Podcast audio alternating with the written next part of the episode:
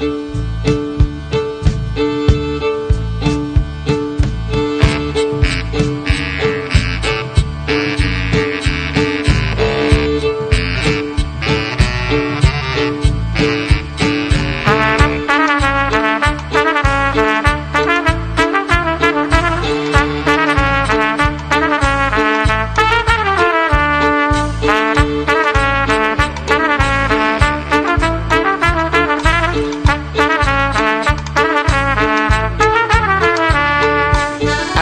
و یک روز پادکست شماره 85 حکایت طولانی یک سفر بی خداحافظی در گفتگو با علیرضا مجلل بخش دوم.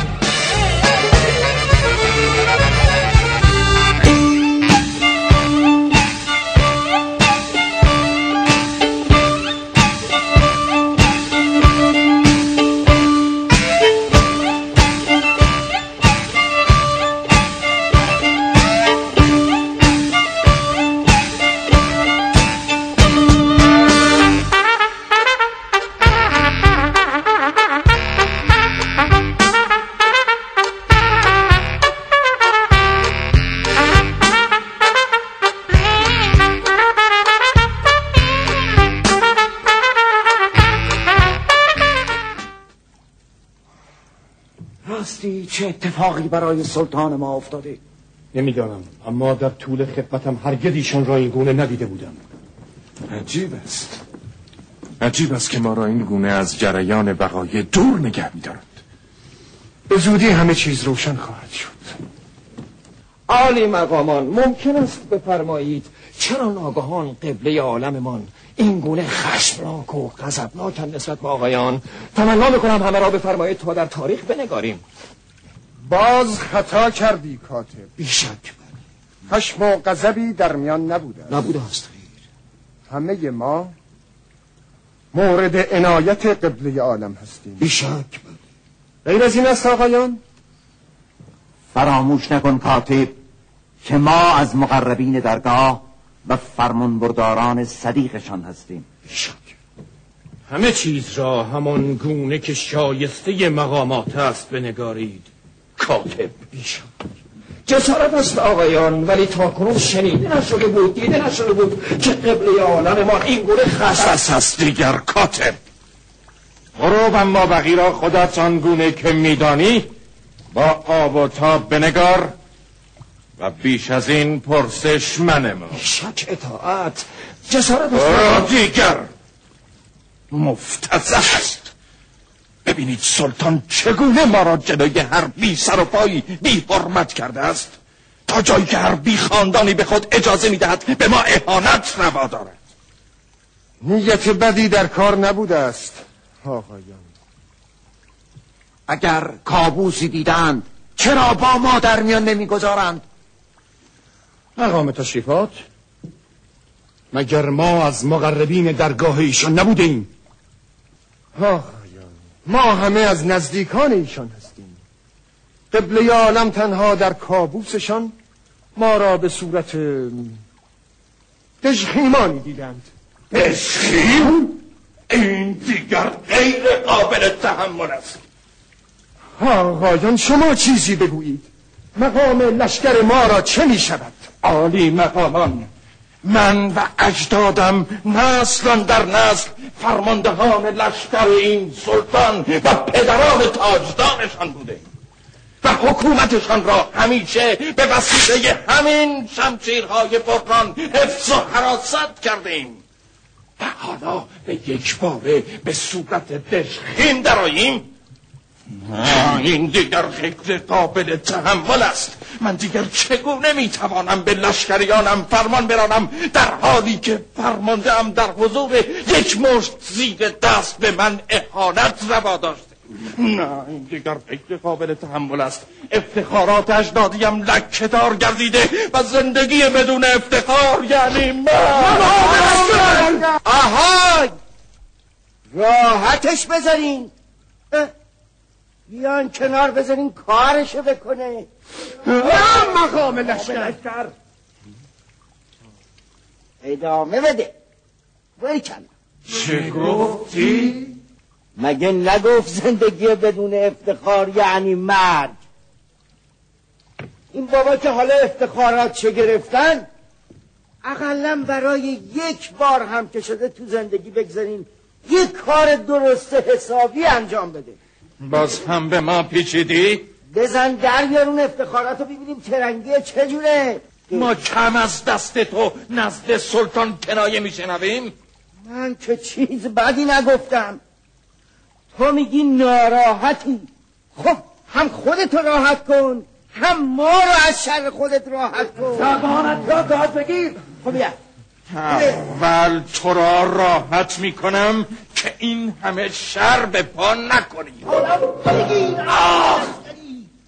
یعنی که زخمی شدم. زخمی شدن؟ حالا قربان سپاهی ها رو بگیریم محاصرش کنیم محاصره؟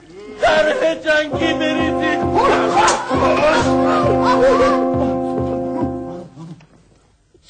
سر و صدا رو انداخته اید فراموش کردید که سرورم بیمار هستند و استراحت می‌کنن. همش تقصیر این تلخک مسخره است بانوی من. مدام بازی در میآورد و ما را دست میاندازد. بندم مگر اینجا جای بازی کردن است؟ از اینها بپرسید اگر می‌خواهید بازی کنید بروید جای دیگر.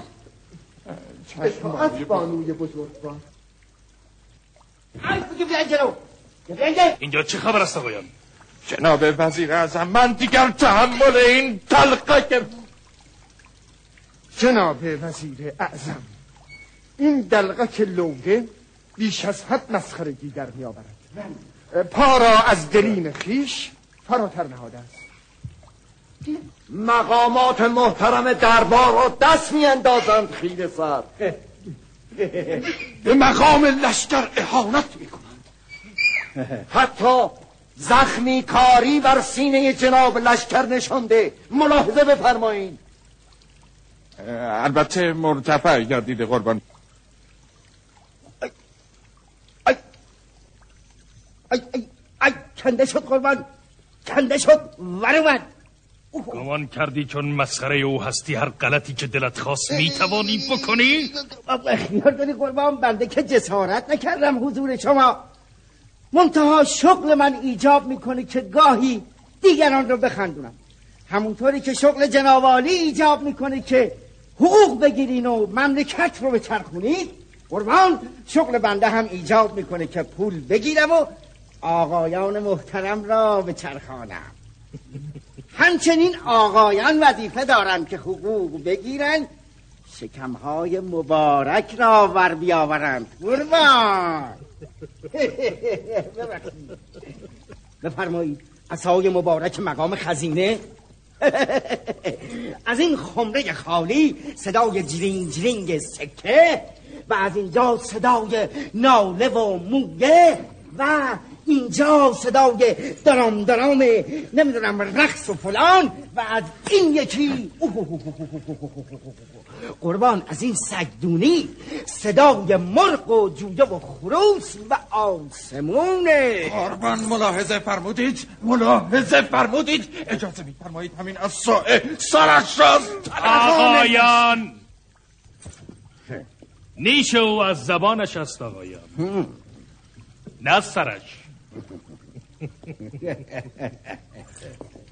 و من یک روز این زبان زهراجینش را از حلقومش بیرون می‌کشم. قربان قربان. برو گورت را گم کن. قربان شما قرار نبود که مثل اینا بد اخلاق باشین آ. برو دیگر. بسیار خوب باشه. ممکنه خواهش کنم. برو گورت را گم کن. شما وقتی باید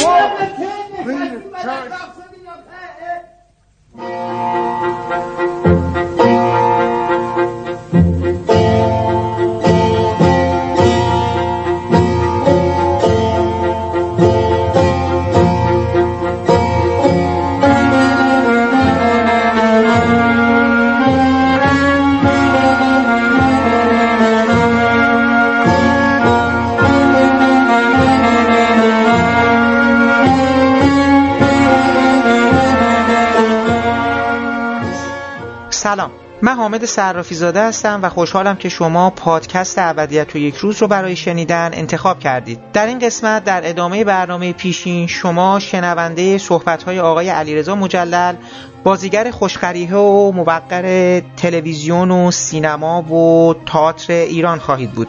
ما در پادکست قبلی با او و فعالیت هاشون تا دوران انقلاب همراه شدید و حال در این قسمت ایشان برای ما از مسئولیت هاشون در تلویزیون و مجموعه تئاتر شهر مسائب دوران گذار در زمان انقلاب دردسرهای ساخت مجموعه تلویزیونی افسانه سلطان و شبان و همچنین حضورشون در چند تئاتر تلویزیونی از جمله اسکندر شاه مغلوب و ماه پنهانه است حرف زدند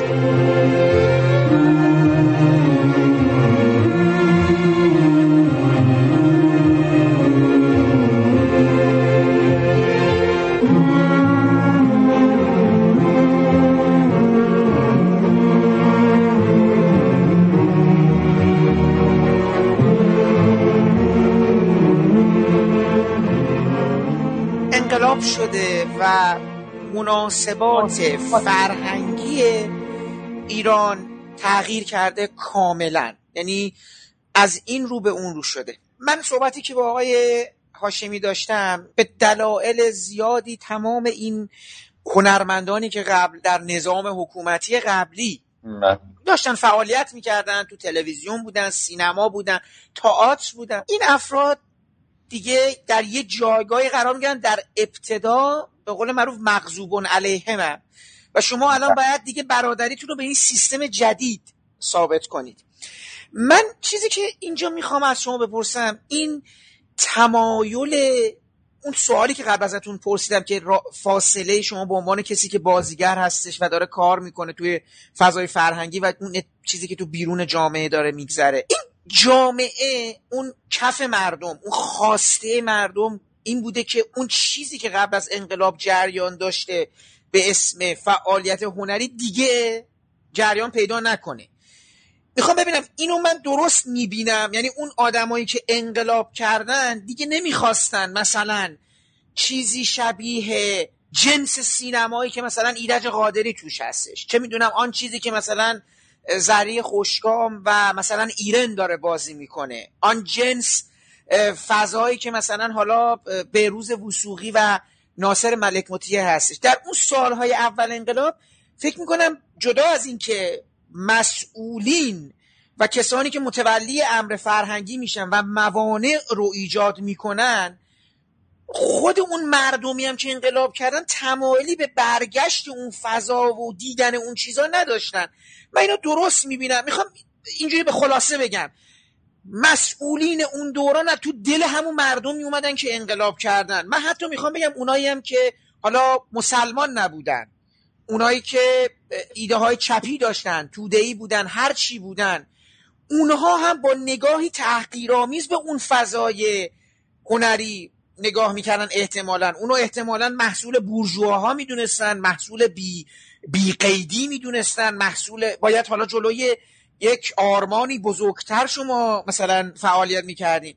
من می‌خوام ببینم فضایی که اون دو سه سال اول شکل می‌گیره تا اون زمانی که شما حالا مدیریت تئاتر شهر رو به عهده می‌گیرید و خب شما فهمونید که کلی دوباره اونجا قصه دارید اون همه مانع براتون ایجاد میشه.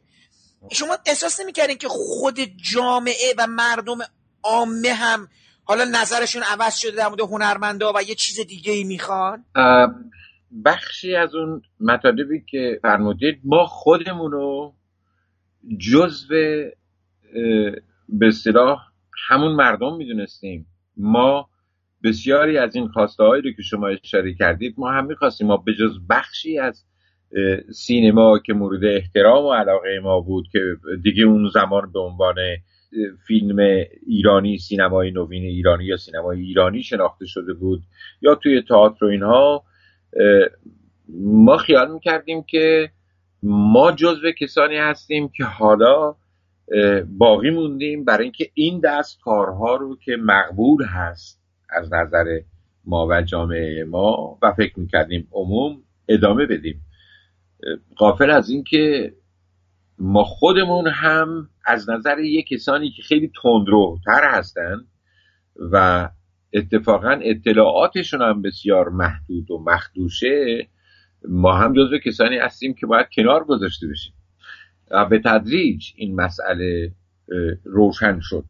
در ابتدا ما خوشحال بودیم که خیلی خوب حالا دیگه اون طیف نازل اندیش راحت راضی شونده دیگه آرام آرام کنار گذاشته میشه. و حالا تئاتر و سینما و تلویزیون می‌تونه اون چیزی باشه که مد نظر ماست برای مملکت هست برای مردم هست برای جامعه هست و الان می‌تونه کارهای مناسب تری ارائه بده می‌تونه کار حرفی داشته باشه برای گفتن می‌تونه زمینه ای باشه برای اصلاح و تصیح حالا اخلاق و فرهنگ و همین چیز جامعه.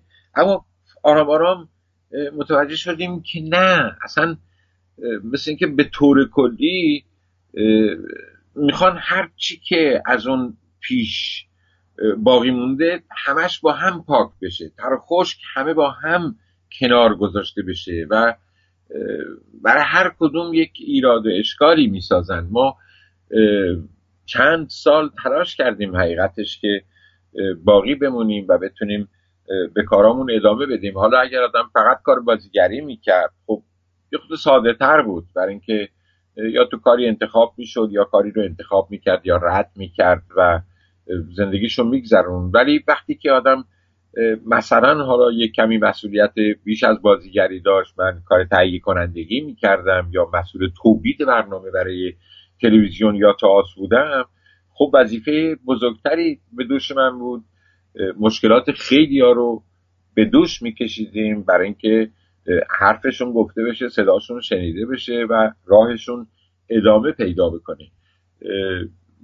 ولی میگم به تدریج آرام آرام من یک اشاره کوچیکی بکنم. یکی از این مسئولین البته یکی دو سه سال بعد از پنجاه و هفت بود یکی دو سالی گذشته بود در یک جلسه خصوصی که صحبت می کردیم یکی از های مسئول بودن توی نظام فرهنگی. خصوصی با من صحبت می‌کردن. خیلی راحت و صمیمانه این مطلب رو به من گفتن. گفتن ما سه گروه از هنرمندان رو داریم که با دو گروهش مشکلی نداریم. اون سه گروه رو اینطور تقسیم بندی می‌کردن. می‌گفتن یک گروهی از ما قهر کردن و گذاشتن از مملکت رفتن بیرون. دارن دنبال زندگی خودشون رفتن. حالا هر کاری می‌کنن به خودشون مربوطه یک گروه کسانی هستند که با ما قهر کردن رفتن تو خونه هاشون نشستن و نمی‌خوام با ما کار بکنن. و با اونا مشکلی نداریم. حتی گاهی تلاش می‌کنیم که مشکلاتشون هم یه جورایی با زاویه و واسطه حل بکنیم. یه حقوق چیزی که زندگیشون رو بکنن.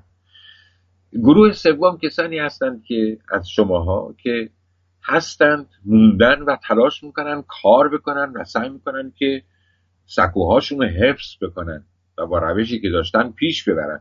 ما با این گروه مشکل داریم شماهایی که می‌خواید باقی بمونید و کار بکنید و ما دلمون نمی‌خواد. نمی‌دونیم با شما چی کار بکنیم. می‌دونید این شاید خیلی چیزو خیلی از خطوط رو روشن بکنه. این تفکری بود که یک دوره حاکم بود. ما تلاش می‌کردیم که بگیم با کسی گرفتاری و دشمنی نداریم. نه با مردم نه با به صلاح ارگانهای فرهنگی و اینا. فقط خب اجازه بدید ما کارمون رو بکنیم. اجازه بدید آقای فتحی که روزا میاد بیرون توی شادوان مرحوم فتحی توی پارک میشینه و بیکاره و هنرپیشه توانایی هم هست یا فلان آدمی که کارگردان توانایی هست و الان رفته چلو کبابی باز کرده مرحوم شادروان همین سمندریان یا امثال اینها یا حتی استاد بیزایی بیان و کار بکنن بیان به صحنه خب از دو طرف اشکال تراشی بود. از دو طرف مقاومت بود.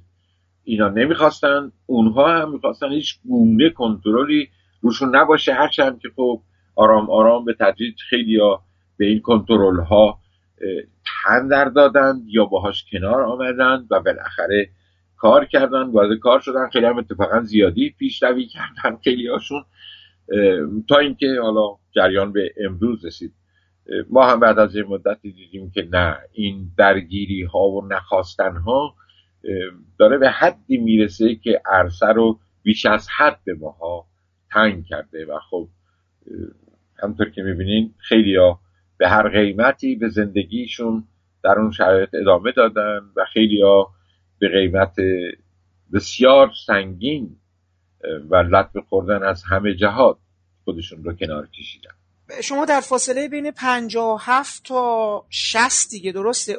مدیریت تئاتر شهر چجوری در چه دوره شما به عهده گرفتید؟ ببینید وقتی که تئاتر شهر به هر تقدیر زیر مجموعه رادیو تلویزیون بود. زیر مجموعه تلویزیون ملی ایران بود.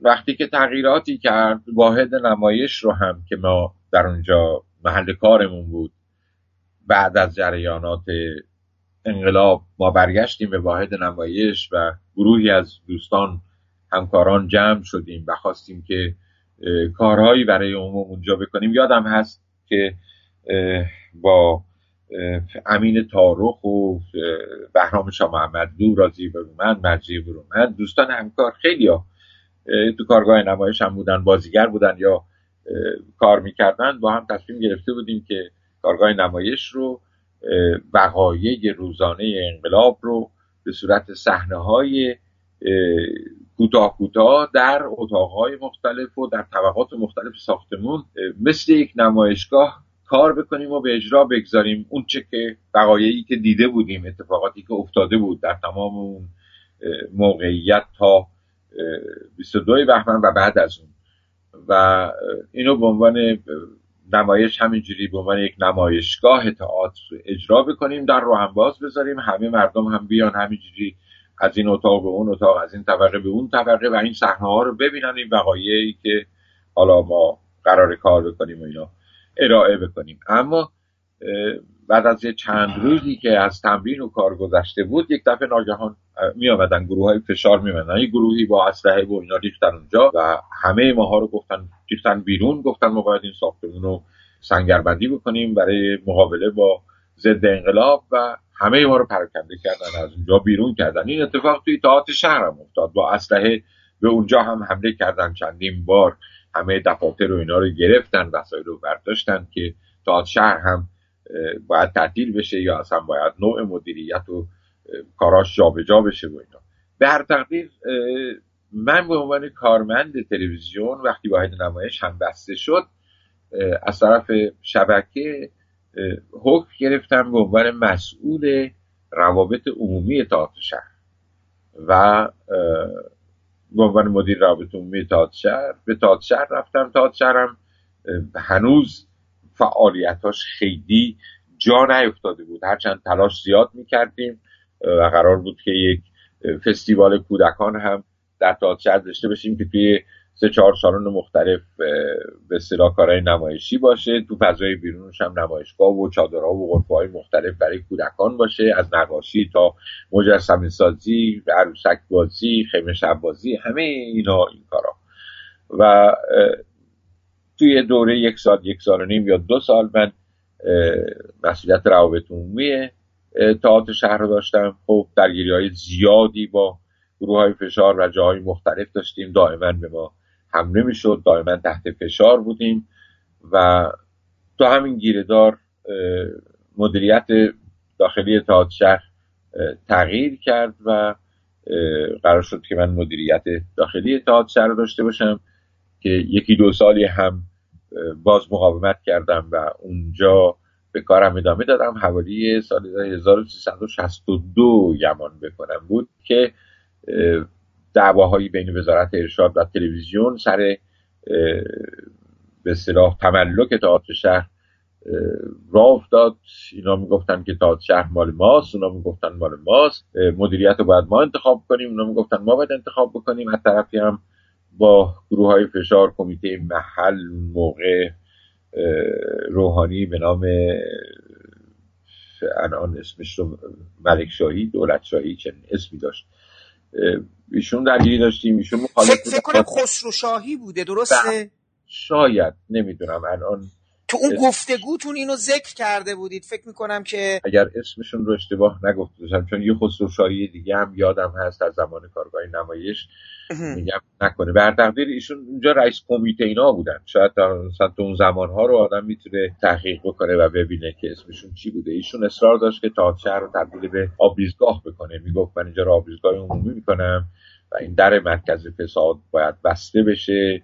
حملات مختلفی به تئاتر می‌کردن. یه روز میمدیم صبح می‌دیدیم که مثلا مجسمه دم در تئاتر شهر رو مجسمه باکوس خدای موسیقی و شعر بود. روی پایه بلندی رو با جرثقیل اینو خورد کرده بودن ریخته بودن پایین. یه روز در کارگاه رو گل می‌گرفتن. یه روز یه کارهای از این دست می‌کردن اذیت و آزار رو تو این جنگ و جدل. بالاخره من از تئاتر شهر خارج شدم آمدم بیرون برگشتم به تلویزیون که اون وقت مواجه شد با سریال ها و کارگاهی که بعدا این سالها سالهای عجیبیه. مثلا برای یه دوره ای آقای کیمیایی یه مسئولیتی رو توی تلویزیون می‌گیرن. بعد خب میان بیرون. این دوره دوره گذاره.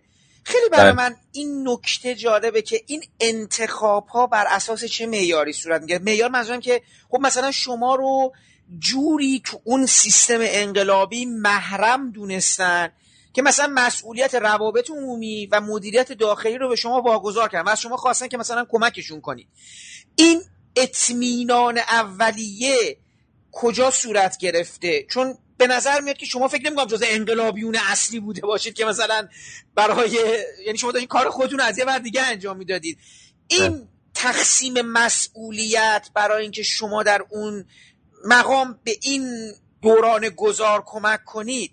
این اطمینان و در حقیقت اعتماد از کجا شکل گرفته بود؟ مثلا به مجموع کارهای شما نگاه کرده بودن دیده بودن که مثلا حالا خیلی مثلا دارم میگم اون چی بی افتی نکردید. آخه می‌خوام اینا معیارشون چی بوده که شما رو مثلا امین خودشون قرار دادن گفتن خب حالا بفرمایید حالا ما رو کمک کنید.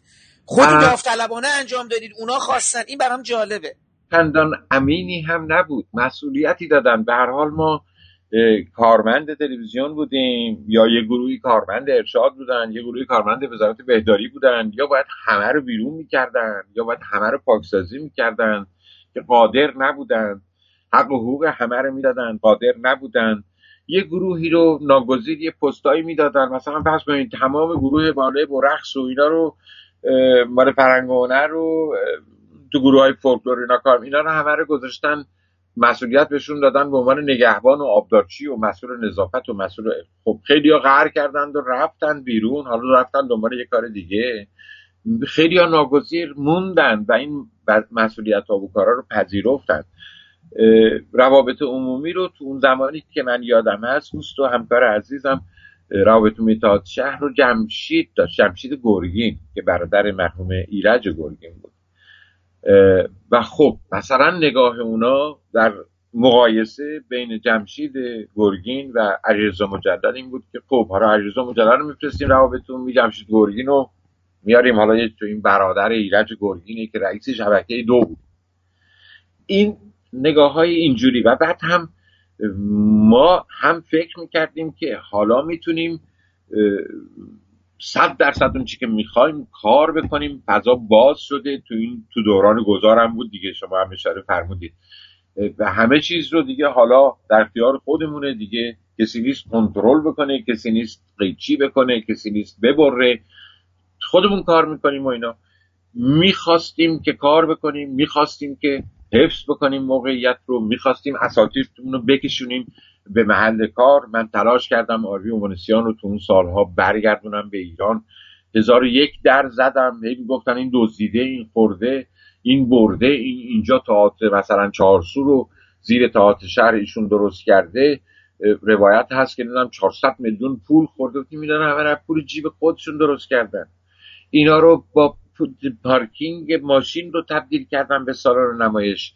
با خوردریزی هایی که توی همین انبارا بود انجام دادن. این بنده خدا تو تمام زندگیش مفصل ترین غذایی که خورده نون و موز بوده. کجا دزدیده چی و دزدیده خرج چی و همه دفاتر هست. برای همهشون برای چه می‌دونم اسطوره سینما ایران های بهروز وسوقی کلی تلاش کردیم که برگردن ما می‌خواستیم حسنیتمون رو ثابت کنیم بهشون که آقا هستیم و می‌خوایم کار کنیم. ما با مردمیم ما با شما ما دشمنی نداریم. به این خاطر شاید این امکانات رو تا یه جایی به ما دادن. اما در کنارش دشمنی ها هم بود. در کنارش کارشکنی ها هم بود. برخی از مسئولین این شناخت رو داشتند این آمادگی رو داشتند که به یه شکلی با ما کار بکنن. برخی که شناختی اصلا از ماها نداشتن.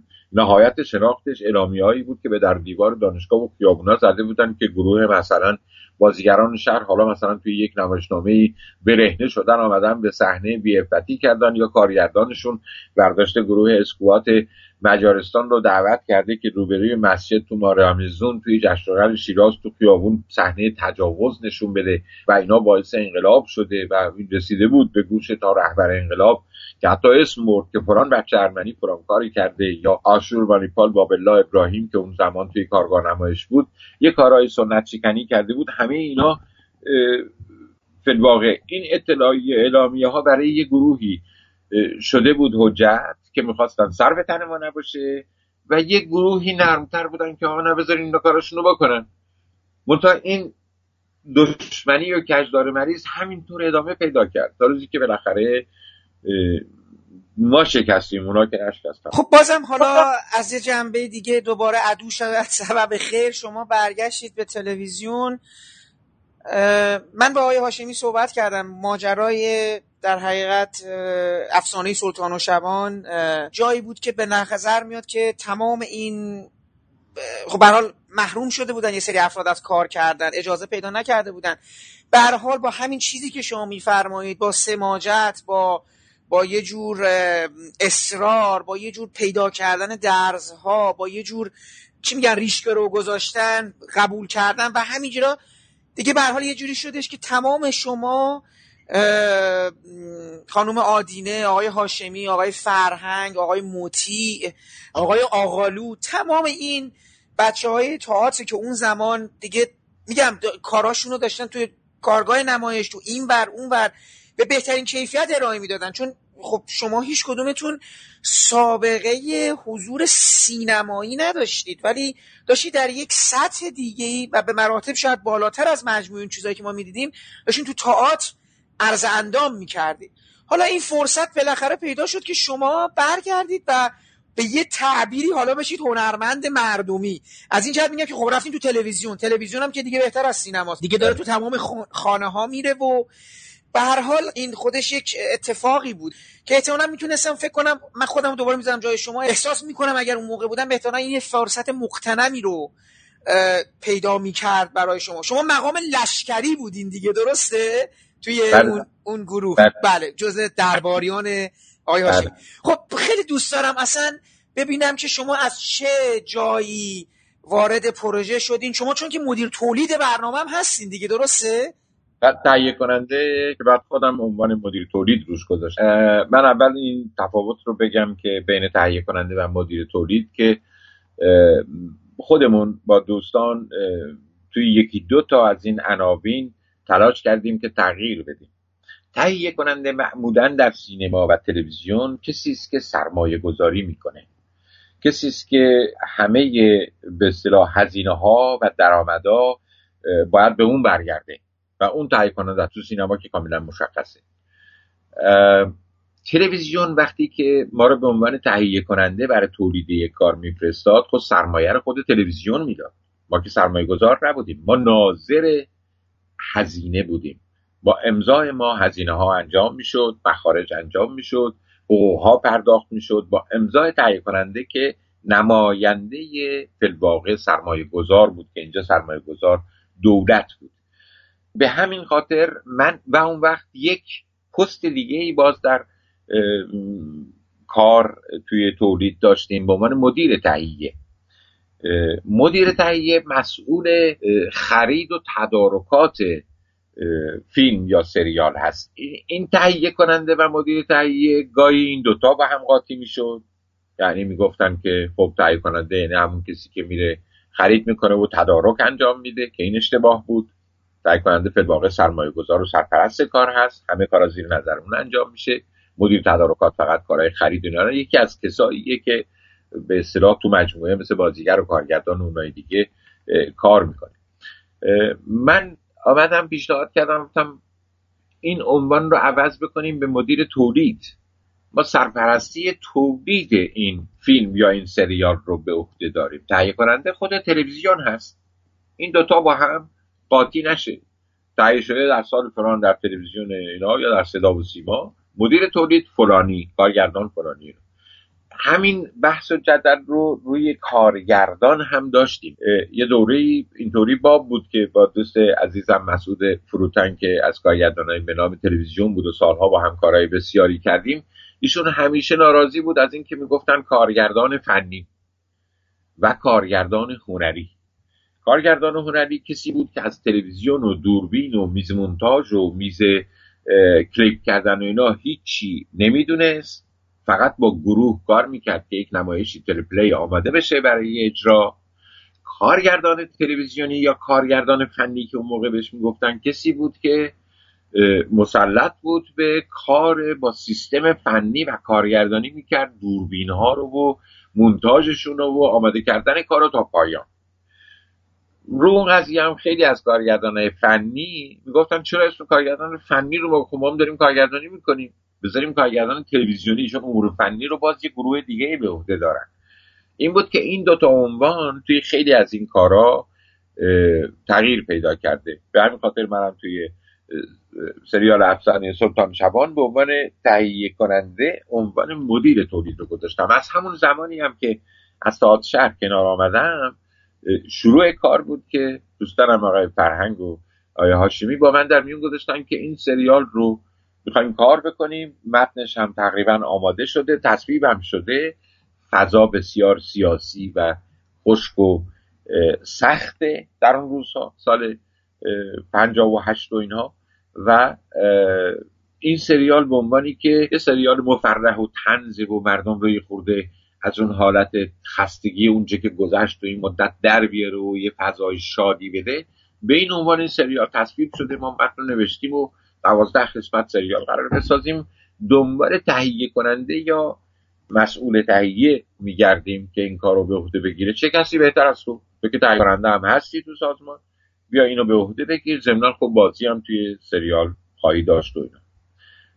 ما قبول کردیم پیشنهاد کردن سازمان هم پذیرفت چون تا تهیه کننده یا نماینده از طرف سازمان که کارمند رسمی سازمان باشه برای کاری نبود کار رو به اجازه کلید زدن و شروع کردن نمی‌دادن. به هر تقدیر پذیرفته شد که ما تهیه کننده بشیم و شروع کردیم به آماده کردن کار و نوشتن برآوردها و برنامه ها و هزینه ها و جمع بازیگران و قرارداد با اونا و کارگردان و دستیارا و کادر فنی تلویزیونی و کادر هنری تلویزیونی همه اینها یه جمع شاید مثلا 60 70 نفره در مجموع شدن که همه چی هم تصویب شد و این رو هم بگم به عنوان اولین سریالی که بعد از جریان 57 ساخته شد این ارزون ترین سریالی است که ساخته شده و هزینه نقدینگیش بر اساس اونچه که من تا کنون دارم پرداخت نقدینگیش چیزی در حدود هفت میلیون خورده ای بوده. کل سریال. با اینکه سریال در مدت یک سال و نیمی که نزدیک به دو سالی که تولیدش طول کشید دو بار تعطیل شد. کارشکنی های بسیاری کردن گروه های فشار آمدن تهمت هایی زدن. می‌خواستن های مجلل. اینو آقای هاشمی هم فرمودن. گفتن حتی چند واقع الان چند نفر از مسئولین سیاسی اون الان مثلا وزرایی که الان هستن و اونجا اون زمان یه مقدار کارا رو تحصیل کردن. یه صحبت خیلی صحبت های جالبی شده در مورد بله. همین سلطان و شبان این که شما میگید کار رو داشتن تعطیل می‌کردن بازم همون چیز سابق بود. اینکه اعتمادی نبود و نمی‌دونم اینا. به خاطر اینکه شما در کلا... نه در باطن که چیز باشه در بیرون حال یک پادشاهی ستمگر توسط همون قصه انقلابه به یه تعبیری. ما اون زمان خیلی از این چیزا داشتیم. من حالا ولی کلا حالا سربهداران و خیلی چیزهای دیگه درباره قیامهای مردمی بوده علیه یک حکومت جائر. یعنی قاعدتا روایت انقلاب چیزی هم که شما حرفی هم که نمی‌زدین دیگه. یعنی شاه بود و شاهی که داره سقوط می‌کنه. حالا یک تاریخ ایران هم نگاه کنید نمش نموده همینه اینا ناراحتی این کارشکنی ها چی بود؟ حضور شماها بود؟ صحبت هایی که داشت تو می‌شد؟ چی اینا رو داشت آزار می‌داد که انقدر دو بار سه بار جلوی کار شما رو گرفتن؟ فکر می‌کنم در مرحله اول حضور ماها بود. حضور جمعی که داشتن کار می‌کردن. ما در مرحله اولی که سریال رو میساختیم کاتب رو همکار عزیز و شریف و قدیمی پرویز بروزینی بازی می‌کرد. مرحوم سیروس مشفقی مقام تشریفات رو داشتند نمی‌دونم آقای علیرضا خمسه تلخک رو بازی می‌کردن. یه کادر دیگه ای داشتیم اصلا و دو ساعت دو ساعت سه ساعت از سریال رو ساخته بودیم. توی همین ساختمون باغ فردوس توی زیرزمینش ما قسمت های داخلی قصر و اینها رو داشتیم می‌گرفتیم که یک روز صبح به من خبر دادن که آقا بیا همه چی نابود شد. وقتی هم که آمدم دیدم زدن تمام سخت و پروژکتورها و تمام آکوستیکا رو همه رو کندن و داغون کردن و کار متوقف کردن. یه کسانی در مدیریت از شاخهای خاص سیاسی نفوذ کرده بودن در تلویزیون که اینها مخالفین یه گروه های دیگه بودن. در وهله اول حضور ماها بود. و بعد هم این تهمت که حالا چون این سریال رو در رأسش دارش فرهنگ متی آشمی و من وایستاده بودیم. اما سریال سربداران که اون طرف ساخته می‌شد در رأسش آقای نجفی بود. آقای نجفی با کسانی که مستر کار آمده بودند در یک گروه و در یک جمع بودند. کسانی بودند که از یاران دکتر شریعتی بودند. اصلا اونا تایید شده بودند. ولی ماها تایید شده نبودیم. ما کسانی بودیم که تلاش می‌کردیم کار بکنیم و نگه داریم پستمون رو موقعیتمون رو سنگرمون رو و به شکلی کنار مردم باشیم. به همین خاطر این فشارها به ما وارد می‌شد ولی خب زورشون به اونای دیگه نمی‌رسید. دوبار این کار رو تعطیل کردن. کسانی هم که بعدها پستای خیلی اساسی توی مملکت گرفتند عموما سکوهاشون تلویزیون بود. نمی‌دونم چرا. از صدا و سیما شروع می‌کردن. معمولا توی طرح و برنامه بودن توی کنار مشاوران شبکه بودن مشاوران مدیر عامل بودن. آقای آقازاده مشخصا مشاور طرح برنامه بودن که وقتی تعطیل کردن قرار شد که ما این سناریو رو صفحه به صفحه با ایشون چک بکنیم و ایشون تایید و امضا بکنه اون وقت اون سناریو قابل اجراست و اینا. و خب یادم هست که ماه رمزون هم بود ساعتی هم که قرار میذاشتیم مثلا شیش صبح بود پنج صبح بعد از سحر بود. می‌رفتیم به اتفاق آقای فرهنگ و آقای هاشمی که نویسندگان هم بودن. میشستیم و خب اینا رو بررسی می‌کردیم. ایشون تایید می‌کرد. اگر اشکال و ایرادی داشت صحنه هایی می آمدیم میشستیم دوباره اون صحنه ها رو تغییر می‌دادیم جابجا می‌کردیم. درگیری های زیادی داشتیم.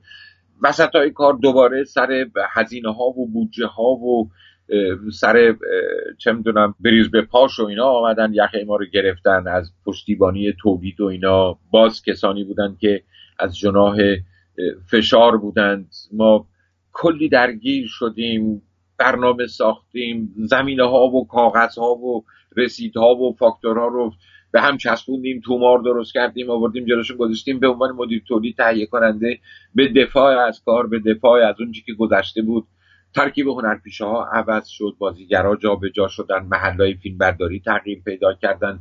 دوره دیگه ای ما در کاشان در ده چاله قره که اونجا فیلم برداری روستای شیرزاد یا سلطان دوم رو داشتیم. اونجا درگیری داشتیم. برای اینکه خورده بود زمان کار به ماه رمزون ماه رمزون باید روزه می‌گرفتیم. اما گروهی که توی فیلم کار می‌کردن تو کاشان توی هتل امیر کبیر اونجا گرفته بودیم زندگی می‌کردن. هر روز با چهار صبح این گروه را میافتادیم. فاصله سی کیلومتری رو می‌رسید به اون ده.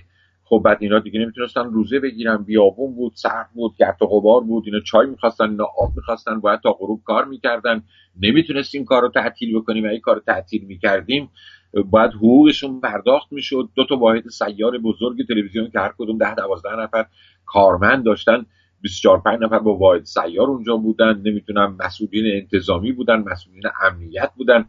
باید کار رو پیش میبردیم نمی‌تونستیم تعطیل بکنیم. آقا فشار آوردن از طرف به مرکز مذهبی کاشون و امام جمعه و اینا که این گروه کفارن اینا توی ده میان روز خاری می‌کنن سیگار می‌کشن که حتی روزی که برای فیلم برداری خبر دادن که آقا با داس و بیل و تبر آمدن اهالی ده وایسادن و میگن پا بذارین تو ده همتون رو لط و پار می‌کنیم و اینا. اینا اینا درگیری بود کار تعطیل شد آمدیم تهران گفتیم چیکار بکنیم؟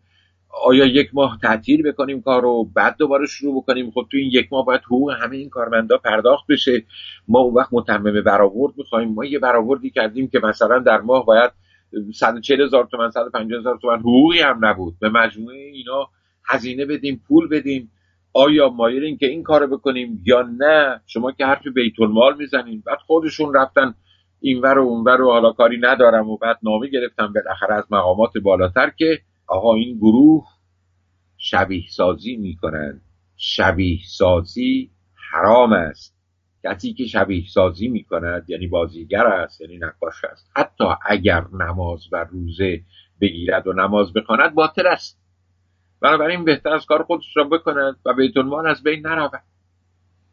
و با این تمهید ما تونستیم اونجا کارمون رو به پایان برسونیم. هر بار مشکلاتی از این دست بلاهای زیادی سر ما می آورد توی باقفین کاشان مشکل پیدا کردیم. توی گرفتاری وحشتناکی کشیدیم. تا این سریال رو با حدود دوازده ساعت آماده کردیم.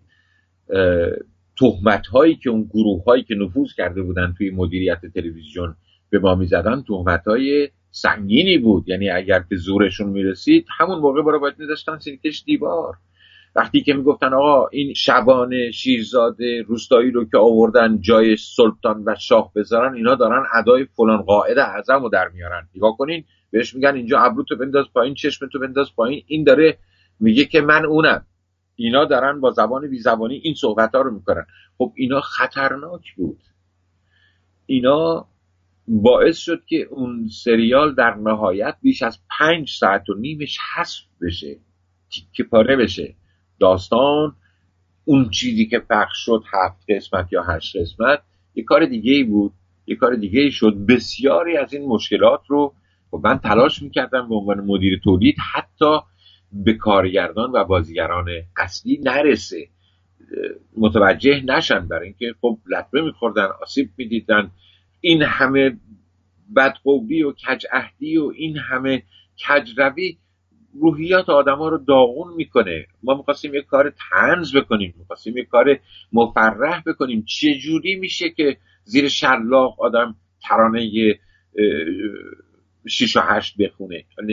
نمی‌شد. می‌دونید ما بسیار بسیار کشیدیم من دو سال رو تا بالاخره این کار به نتیجه رسید. در همین حدی هم که پخش شد و چقدر خوشبختم که تا این حد مورد اقبال و استقبال مردم ما قرار گرفت. نسلها هنوز که هنوزه سلطان شبان پخش میشه اینجا و اونجا چه در شهرستان ها چه در مراکز مختلف و و هنوز طرفداران خودش رو داره. هنوز خیلی از نسل جوان که به دنیا نیامده بودن تو این زمان و نسلی مثل شما هنوز سلطان شبان رو به خاطر دارن و به خاطر اون ارزش و اعتباری برای آدمایی که ساختن قائل هستند و این بزرگترین شانس ماست و نه از جهت درآمد و نه از جهت کاری در اون زمانی که این کارها رو ما انجام دادیم به جز رنج و گرفتاری چیزی به ما نرسید.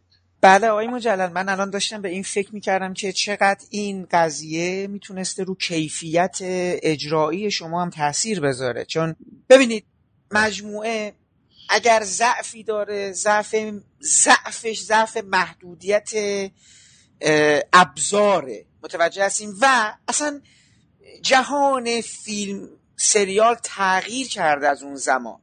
بله. سلطان و شبان بیشتر شبیه یک تلتئاتر میمونه و یعنی یک سریال تلویزیونی که ما در سالهای بعد دیدیم به اون مفهوم نیست. ولی به خاطر جمع حرفه‌ای که اونجا حضور داشته. آقای هاشمی آقای فرهنگ آقای کشاورز آقای آقالو آقای موتی خانوم آدینه جمعیتی که پشت این پروژه بودن. الان الان نداریم. ببینید آقای این مشکلاتی که آقای آقای لایق آقای تحمورس بله آقای تحمورس بله همه اینا. ببینید این جمع ما چند وقت پیش با یه دوستی صحبت می‌کردیم. آقا دیگه تصور این تیم بازیگری مثلا ما تو فیلم های سینمایی را میگیم اجاره نشین ها اصلا من نمی‌تونم تصور جدا از اینکه دیگه همچین فیلمی نمی‌تونه ساخته بشه تو ایران اصلا ما این تیم casting و این بازیگرا رو نداریم کنار هم دیگه بذارن که بتونه اون کیفیت اون انرژی اون احساس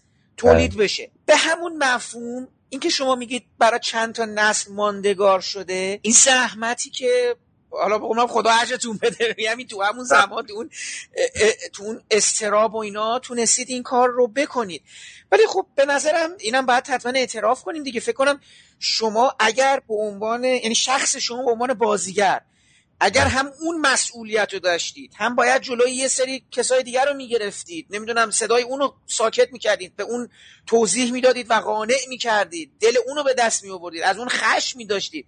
این عملا قطعا تو کیفیت بازیگری شما به عنوان یه چیزی که رها باشه آسوده باشه بتونید خود خودتون رو به نقشی که دارین دنبالش میگردید و قرار ایفا کنید نزدیکتر بکنید فکر همه تاثیر داشته. و کما که احتمالا این که شما میگید ما 5 ساعت این قسمت رو ندیدیم که احتمالا در اون 5 ساعت باید شما حضور داشته باشین دیگه به عنوان مقامات آقای حاتفی هم بودن دیگه. مقام خزانه داری بودن آقای حاتفی درسته؟ تشریفات بودن تشریفات بود بله. آقای مرحوم جمشید لایق مقام لا... بله درست میفرمایید لایق بودن. بله بله. این این 5 ساعت حالا دوست دارم حالا این پرسش که این بودش که خب این استرس رو چگونه تونستی تو بازیگری حل کنی؟ چون میگم همتون انگار یه یوغی بالا یه شمشیر داموکلسی بالا سرتون هر لحظه قرار بود سقوط کنه. خب شانس آوردید نکرد دیگه ما دیدیم این مجمع رو. ولی این پنج ساعت چی بود که یعنی حالا این کیشکی نمیگه این پنج ساعت چی آیا هاشمی گفت تو این پنج ساعت چه اتفاقی میفته که ما محروم شدیم از تماشاش؟ این از لابلای تمام صحنه ها در آمده این از لابلای اون چی که دیده شده در آمده. یعنی هر سکانسی که گرفته شده یا هر تکه ای که گرفته شده احتمالا اگر مثلا 40 دقیقه بوده 14 دقیقهش در اومده. حالا توش دیالوگ بوده یا توش حرکت بوده اینا همش در آمده. بسیاری مثلا صحنه جشن بوده اتفاقاتی توش میافتاده در اومده. من الان به خاطر ندارم. خیلی از صحنه ها از داخل این زمان مونتاژ چندین بار مونتاژ شده. حتی بعدها در روز پخش هم قسمتی که داشت می‌رفت. معمولا موقع اینجوری بود بازبینی می‌کردن می‌گفتن اینجا اینجا رو در بیارین دوباره بفرستین یه ساعت دیگه برای پخش. تا این حد این گرفتاری داشت. نمی‌تونیم بگیم که مثلا از کجای قصه تا کجای قصه حذف شده بلکه از همه جای سریال از هر صحنه قسمت هایی خارج شد. به سختی با منتاج مغناطیسی تونسته منتاج بشه و این قسمت ها به هم چسبیده بشه. مضافا بر این کمتر که خودتون هم اشاره می‌کنید ما زمانی این سریال رو ساختیم که تکنیک خیلی ابتدایی بود. ما با واحد سیار این سریال رو ضبط می‌کردیم یعنی مجبور بودیم یک کامیون عظیم مثل تریلی 18 چرخ با همه امکانات فنی دو تا ماشین اینجوری رو با کلی کارمند و سیم و کابل و اینا ببریم توی بیابون که به سه تا دوربین مختلف وصله و این سه تا دوربین به یک سیستم دیگه روی میز وصلن که تصویر می‌گیرن به هم در اون لحظه باید منتاج بشه بعدا هم منتاج نهایی باید بشه. این با امروز که شما با یک موبایل دستی هم می‌تونین تولید بکنین می‌تونین فیلم بگیرین و می‌تونین استفاده بکنین از تصاویرش خیلی فرق می‌کنه. آرام آرام اواخر سریال بودیم که به اصطلاح اندازه نوارها حتی تغییر کرد از نوار دو اینچی به نوار ربع اینچی رسید و الان دیگه حافظه است. الان دیگه یک یک کارت حافظه است که توش شما می‌تونین چهل دقیقه فیلم ضبط بکنید موقع نوار بود. حالا بعد از دوره فیلم که قیچی می‌خورد و چسبیده می‌شد نوارهای پهن بود این نوار ضبط صوت دو اینچ بود و قوطی های بزرگ بود. اینا یه موقعی گرفته می‌شد بعد می‌رفت مثلا می‌گفتن او این نوار ریخته ای داره توی هوای درست نبوده باید این سری تکرار بشه اون سری تکرار بشه اینجا باید تغییر بکنه اونجا رنگش ریخته اونجا سه تا دوربین رنگاش به هم نمیخورده. تمام این گرفتاری ها بود.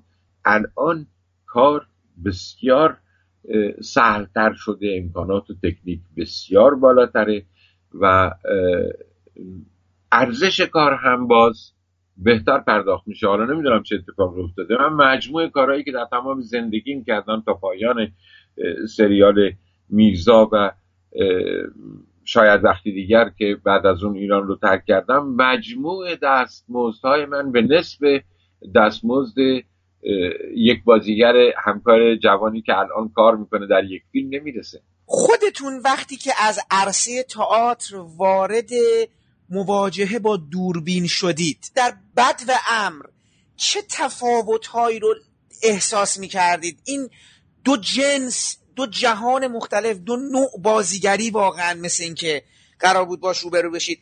اینو که دارم خدمتتون میگم این هستش که خب تئاتر بیشتر همین هم بیانش فرق می‌کنه هم حرکتش فرق می‌کنه.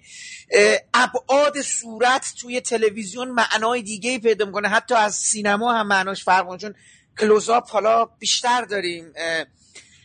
این دوست دارم ببینم برای خودتون این مواجهه این چالش چطور بودش در برخورد اول؟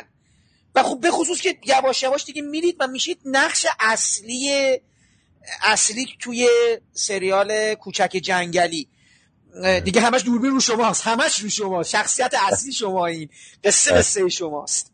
ارزم خدمت شما که در شروع من به دلیل تعلق خاطر و علاقه عمیقم به تئاتر تمام توانم و به عنوان یک مدیر تولید یا تهیه کننده تلویزیون روی این گذاشتم که تئاترها رو روی صحنه بدون اینکه تلپری بشه یعنی بدون اینکه تنظیم برای تلویزیون بشه روی صحنه اجرایی خودش به همون شکلی که داره اجرا میشه و با همون تداوم ضبط تلویزیونی بکنم و به اصطلاح اینها رو به عنوان تولید به تلویزیون تحویل بدم برای پخش. خیلی از کارها رو هم همین کار رو کردیم. رو صحنه بزرگ تئاتر شهر روی صحنه های دیگه.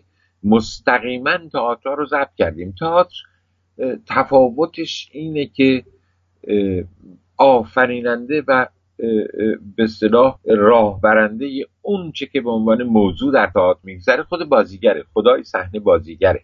حتی کارگردانی هم که در طول کار بیرون کار نشسته و کار رو آماده کرده در تئاتر وقتی اجراها شروع میشه دیگه کارگردان هم حضور نداره. اینجا فقط بازیگر هست.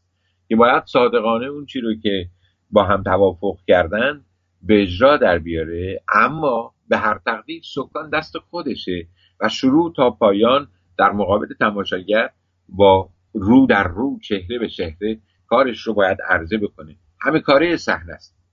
به محض اینکه این کار می‌خواد تبدیل بشه به تصویر بنابراین این تماشاچی و بیننده اختیار برای انتخاب دیدن این کلیت کار رو نداره و هنرپیشه هم بازیگر هم نمی‌دونه کجای کارش دیده میشه کجا دیده نمیشه کجا توی لانگ شاته که اصلا حرکت دست و ابرو و چشمش اصلا دیده نمیشه کجا توی کلوزاپه که باید مراقب باشه یهو ابروهاش از کادر تلویزیون خارج نشه.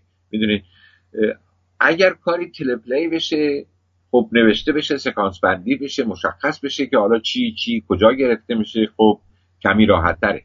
ولی به هر تقدیر اینجا انتخاب کننده واسطه است و واسطه اون دوربین هاست. در سینما هم این دوربینه چشم تماشاچی فلواقع دوربین هست. از طریق چشم دوربین به صحنه نگاه می‌کنه. اون چیزی که دوربین انتخاب می‌کنه او رو می‌بینه.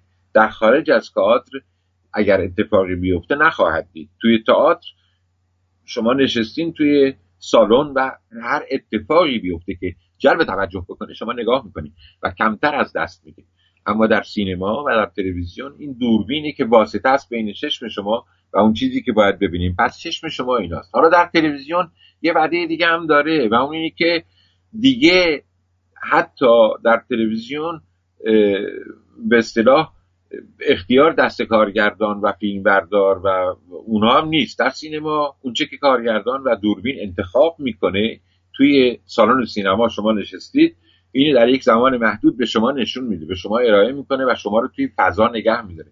اما تو تلویزیون شما ضمن اینکه دارین تصویر رو می‌بینین یهو یکی زنگ در خونه رو می‌زنه یکی چایی میاره یکی داره غذا می‌خوره یکی با یکی حرف می‌زنه تلفن زنگ می‌زنه حواستون پراکنده میشه پرت میشه یه چیزایی اصلا به کار از دست میره. این تفاوت تلویزیون و سینما و تئاتر برای کار بازیگری هم مشکلات ایجاد می‌کنه. من در شروع تلاش می‌کردم که کارها رو اونجوری که هست روی صحنه با دو سه دوربین ضبط بکنم حتی با حضور تماشاگر که اون حس و حال تئاتر رو منتقل بکنم از طریق تلویزیون. حالا بیننده شروع تا پایان پاش کامل میشینه یا این وسط حواسش هم پرت میشه. گاهی هم صداشو میبنده گاهی هم نمی‌دونم یه کارهای دیگه می‌کنه بعدم میاد نگاه می‌کنه. صرف نظر از اینا. ولی خب این دیدیم که عملی نیست. خیلی از کارا رو نمی‌شد. خیلی از کارهایی هم که اینجوری ما ضبط تلویزیونی کردیم بسیاری از تئاتر رو ما اینجوری تا سال 62 سه که من بیشتر با تئاتر کار می‌کردم تولید کردم برای تلویزیون بعدا اجازه پخش پیدا نکردن برای اینکه اینا مربوط به دورانی یعنی که هجاب اجباری نشده. بنابراین هم بازیگران روی صحنه به اصطلاح هجاب آنچنانی ندارن و هم جمع تماشاگران توی سالن که معمولا تیتراژهای پایان و شروع روی حضور آمدن ورود تماشاچی روی سالن و خروجشون نوشته می‌شد اینا همه خب با لباس رایج روز هستن بدون هجاب اجباری که بعد وقتی که هجاب اجباری شد خیلی از این کارها دیگه برای همیشه بایگانی شد و هرگز پخش نشد. از اون جمله هست من نمی‌دونم چندین کار رو می‌تونم نام ببرم. کارهای کوچیکی هم نیستن مثل آن زمان پراخواهد رسید رومن رولان مثل کارهای دیگه ای که در این حد ضبط شد هرگز پخش نشد و الانم نمی‌دونم اصلا کجا هست. کار آقای بیزایی رو مرگی یزگردم. اگه من خاطرم باشه فی... بله. فیلم تئاترش رو بله. تلویزیون کار کرد. ولی اونم دیگه همون به همین مصیبتی که شما فرمودین دوچار شد دیگه. بله بله. چون تا یه جایی اجباری نبود هجاب اختیاری بود ولی خب مثلا یه برنامه ای که ضبط می‌شد یا آماده می‌شد تا مونتاژ بشه و آماده پخش بشه دو ماه سه ماه پنج ماه شیش ماه گاهی یک سال ازش میگذشت تا تو جدول برنامه های پخش بشه. وقتی ماجرا به شش ماه بعد می‌کشید دیگه اصلا اجازه پخش پیدا نمی‌کرد. و هیچ جوری هم حالا یه دوره یه دین نشسته بودن خودکار دستشون گرفته بودن با ماژیک فریم های فیلم و دونه دونه بالا پایین هم روی موها و سینه ها خط میکشیدن تو تلویزیون که دیده نشه.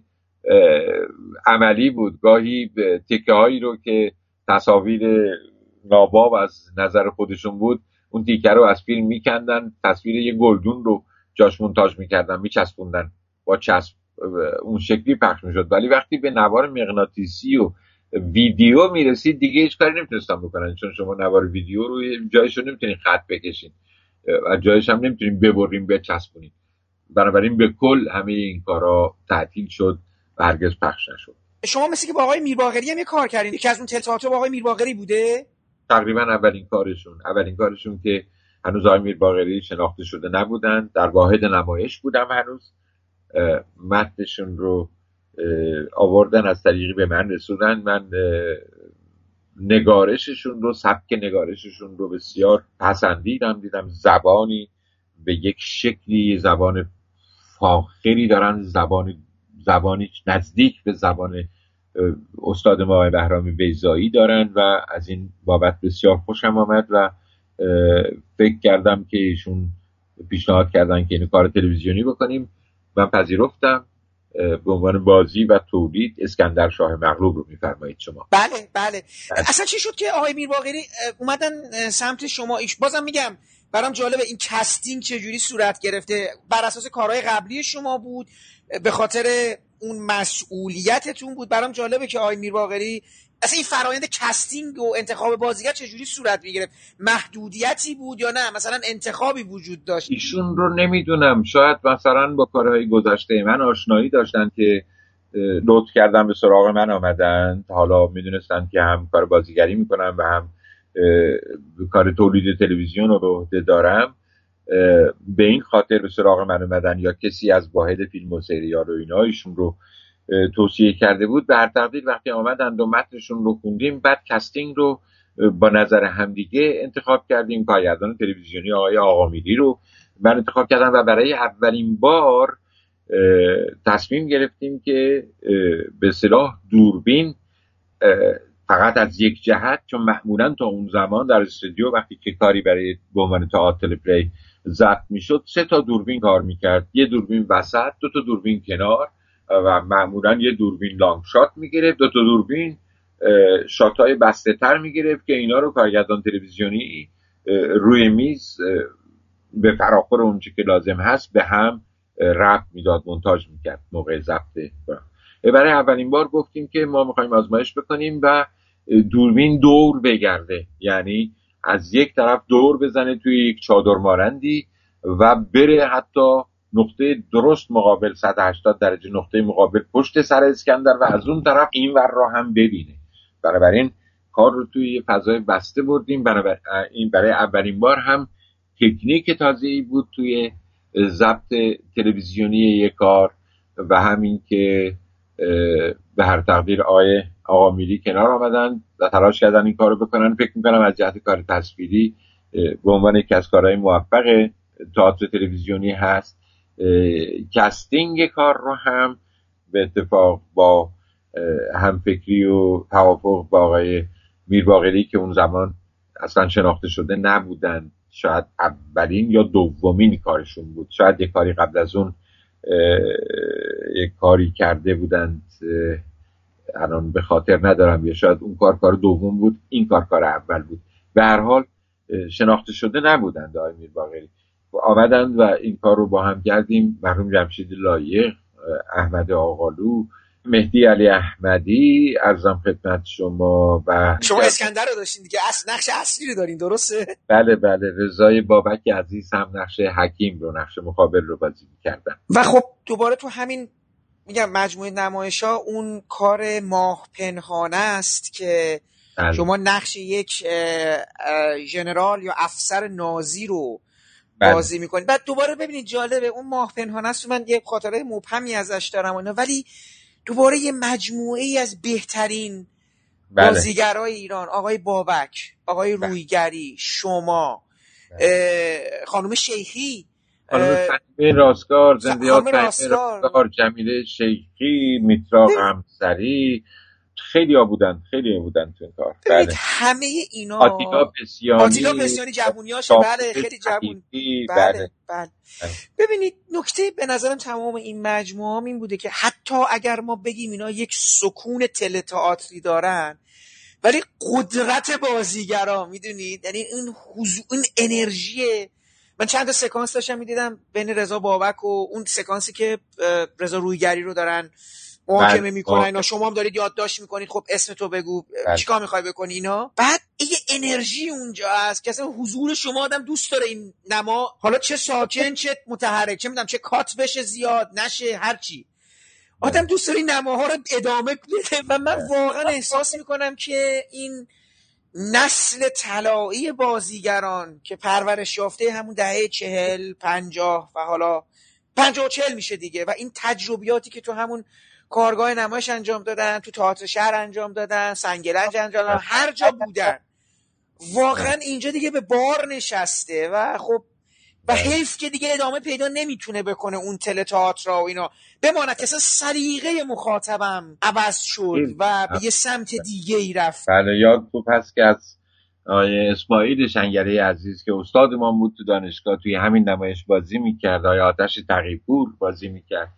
اینا همه چهره هایی بودن که توی نمایش بودن. آقای خسرو شایسته کارگردانی کردن آقای شاهروخ قیاسی اگر اشتباه نکنم متن رو تنظیم کرده بودن مال اشتاینبک رو برای تلویزیون. ایشون توی کارهای مرحوم حاتمی بود که از کالسکه اونجا بازی می‌کردن مثل که از روی عرابه کالسکه پرت شدن و سرشون به سنگی خورد و از دنیا رفتند یاد ایشون هم بخیر.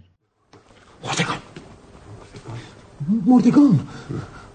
مردگان. مردگان. همه اندک سالند. از این مردمان از کجا زاده شدند؟ چگونه به دنیا آمدند؟ مجهول است. گورستان دیگری بجویید. بیشک سالمندان را در آنجا دفن کردند. جستیم. نیافتیم. این تنها گورستانی است در این دیار. باز هم بکاوید. امیدها همه ناامید است و معیوس از یافتن. چه بسیار گشتیم. همه بی سمر بود. از مردمش بپرسید. پرسیدیم زیاد کسی سخن نمی‌گوید. و آن که سخن می‌گوید نمی‌داند که چرا مردگان این همه اندک سالند. بشکنید مهر سکوتشان را. شمشیرها به کف نمیچسبد پاها پیش نمی‌رود. واهمه ای در کار است. باید کسی باشد که بداند. باورها همه این است. این همه عجایب تلسمی است که با زبان باطل می شود نبا شمشیر. سپاهیان دست به دامن خدایشان سکندر انداختند. از او مدد می‌خواهند تا راز این معماها بگشاید.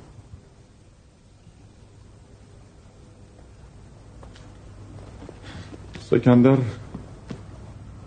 تنها مانده.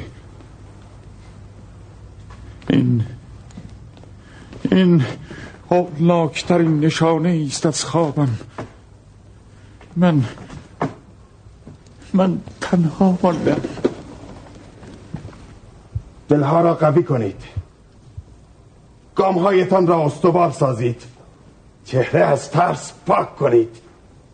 سکندر راز این معما خواهد گشود. کلید هر پیروزی در دست توست. درود بر خداوند زمین. دلم می جوشد دلم می جوشد کاش. ارسطونام را در کنار خیش داشتیم. کاش او را از خود نمی رنجاندیم سکندر. حکیم حکیم تو چیزی بگو. بگو. بگو حکیم. بگو. بگو اگر چیزی میدانی بگو حکیم. در چشم سکندر من یک شکست خوردم. پس چون توانم گفت؟ آنچه آنچه گفتیم از دل نبود. خشم بر ما چیره شده بود. من حکیمان همیشه گرامی داشتم. حکیمان هم چیزها به تو آموختند. انکار نکنم. جهالت در دست و دوایش دانایی است نه همیشه. از دانایی هم دردها توانت پدید آید.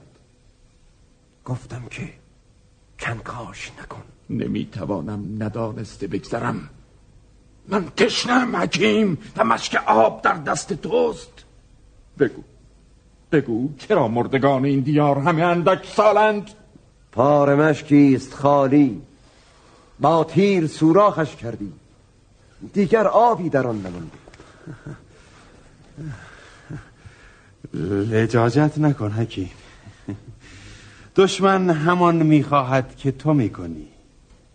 کدورت را فراموش کنی. کنون وقت چاره است.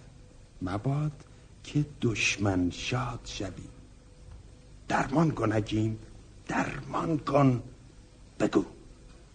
بگو چرا مردگان این دیار همه اندک سالند. بگو. من چیزی نمی‌دانم. پس بیهوده دست و پا نزن. تو یک خر شده ای و این پایان راه حکیمانی است که در دریای طوفانی دانش تن براب زدن نمی‌دانند. پشیمان خواهی شد حکیم شکست ما شکست تو نیز هست.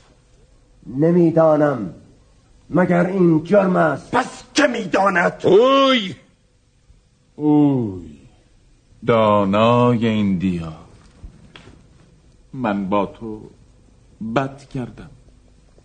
می‌دانم. و اکنون نیازمند تو شما همیشه نیازمند ما هستید. اگر ما نباشیم شما بر که پادشاهی خواهید کرد؟ گفتارت همه پند است. درسی که دادی فراگوشم. من پذیرای ستمهایی هستم که کردم. اینک درسی دیگر بده. بگو راز این گورستانتان چیست که مردگانشان همه اندک سالند؟ چه سود اگر این راز بدانی؟ و چه زیان که دانشی است و به کارم می آید تو یک جنگاوری و دانش رزم دوای دردت. آن که در پیش هستی با آنچه که می‌خواهی بیگانه است. من در کسب دانش ها شوقی داشتم همواره.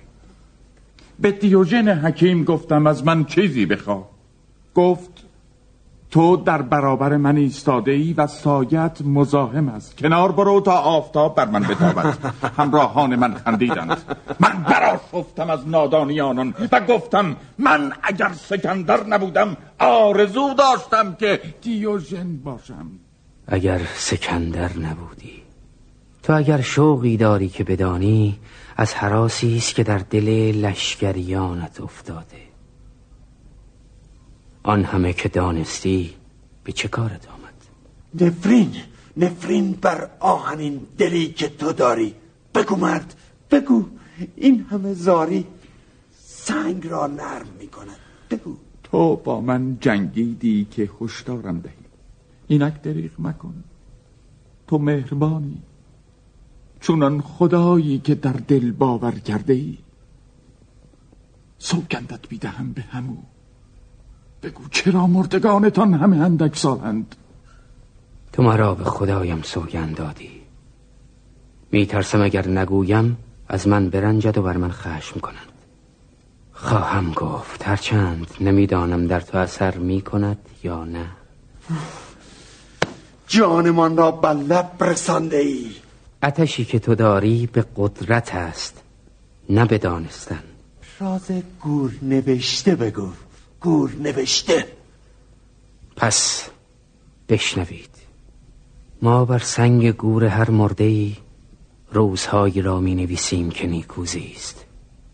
روزهایی که با عشق و محبت زندگی کرد.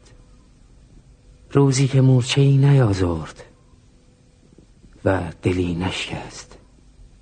روزی که صورتی از شدت سیلی او سرخ نشد و اشکی از چشم بیگناهی جاری نکرد این زندگی دشواری است. خوشا مرده ای که روزهای درازی را اینگونه زیست. دریغ از قافل زنده ای که تباه کرد روزهای عمر خیش. سپاس بر خدایم که مجالم داد تا بگویمت ای اسکندر هشدار. تو آرزوها در پیش داری. و عجل در پس منزل آخرتت گور است. چرا کاری کردی که اگر بمیری در این دیار بر سنگ گورت بنویسند؟ اسکندر چو از مادر بزاد مرده بود. ای قلم ای قلم بشکنی تا ننویسی حکایت این شکست ای دنیا ای دنیا کتاب تاریخت پاره شود من چه شنیدم امروز اشتهایم را زین کنید اشتهایم را زین کنید ای کر استوارم را با سری افراشته بر ترک هایی بالدار و بر لوحی زرین نقش کنید. بر چهره ما درخشش پیروزی را چنان بسازید خورشید همیشه جهان باشد. شیپور جمع بزنید. لشکریان آماده باش. ستونها به ردیف. تیرها در کمان. نیزه ها به نشان. شمشیر روی سر. ها!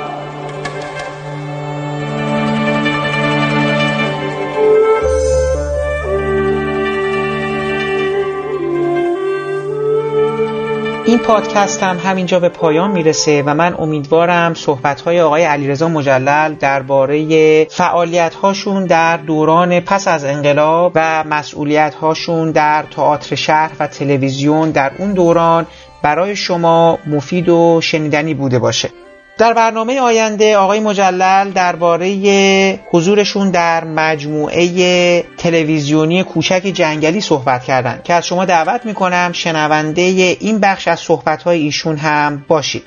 پیش از خدافزی باید از زحمات آقای محمد شکیبا که تدوین این پادکست رو به عهده داشتن تشکر کنم و برای رعایت نصف نیمه حق معلف از قطعات موسیقی که از اونها در این پادکست استفاده کردیم نام ببرم. موسیقی تیتراژ به عنوان رقص گدایی از ساخته های گروه کلزماتیکس هست و برگرفته شده از آلبوم موسیقی جنزده. باقی قطعات عبارتند از بخشهایی از گفتگوهای مجموعه تلویزیونی افسانه سلطان و شبان با اجرای آقایان جمشید لایق، سیاوش تحمورس، صادق حاطفی، علیرضا مجلل، احمد آقالو، حسین کسبیان، محمد مطیع و خانم گلاب آدینه. بخشهایی از موسیقی متن مجموعه تلویزیونی افسانه سلطان و شبان ساخته بابک بیات. بخشهایی از گفتگوهای تلتئاتر اسکندر شاه مغلوب با اجرای آقایان احمد آقالو، رضا بابک، علیرضا مجلل، جمشید لایق و مهدی علی احمدی و همراهی موسیقی استفاده شده در عنوانبندی این تلتئاتر. و من برای پایان این مجموعه هم بخش دیگری از موسیقی متن مجموعه تلویزیونی افسانه سلطان و شبان رو برای شما انتخاب کردم که امیدوارم از شنیدنش لذت ببرید. تا برنامه بعدی و شنیدن بخش دیگری از صحبت‌های آقای علیرضا مجلل درباره مجموعه تلویزیونی کوچک جنگلی خدا حافظ و با همدیگه گوش می‌کنیم به موسیقی مجموعه تلویزیونی افسانه سلطان و شبان ساخته بابک بیات. Mm-hmm.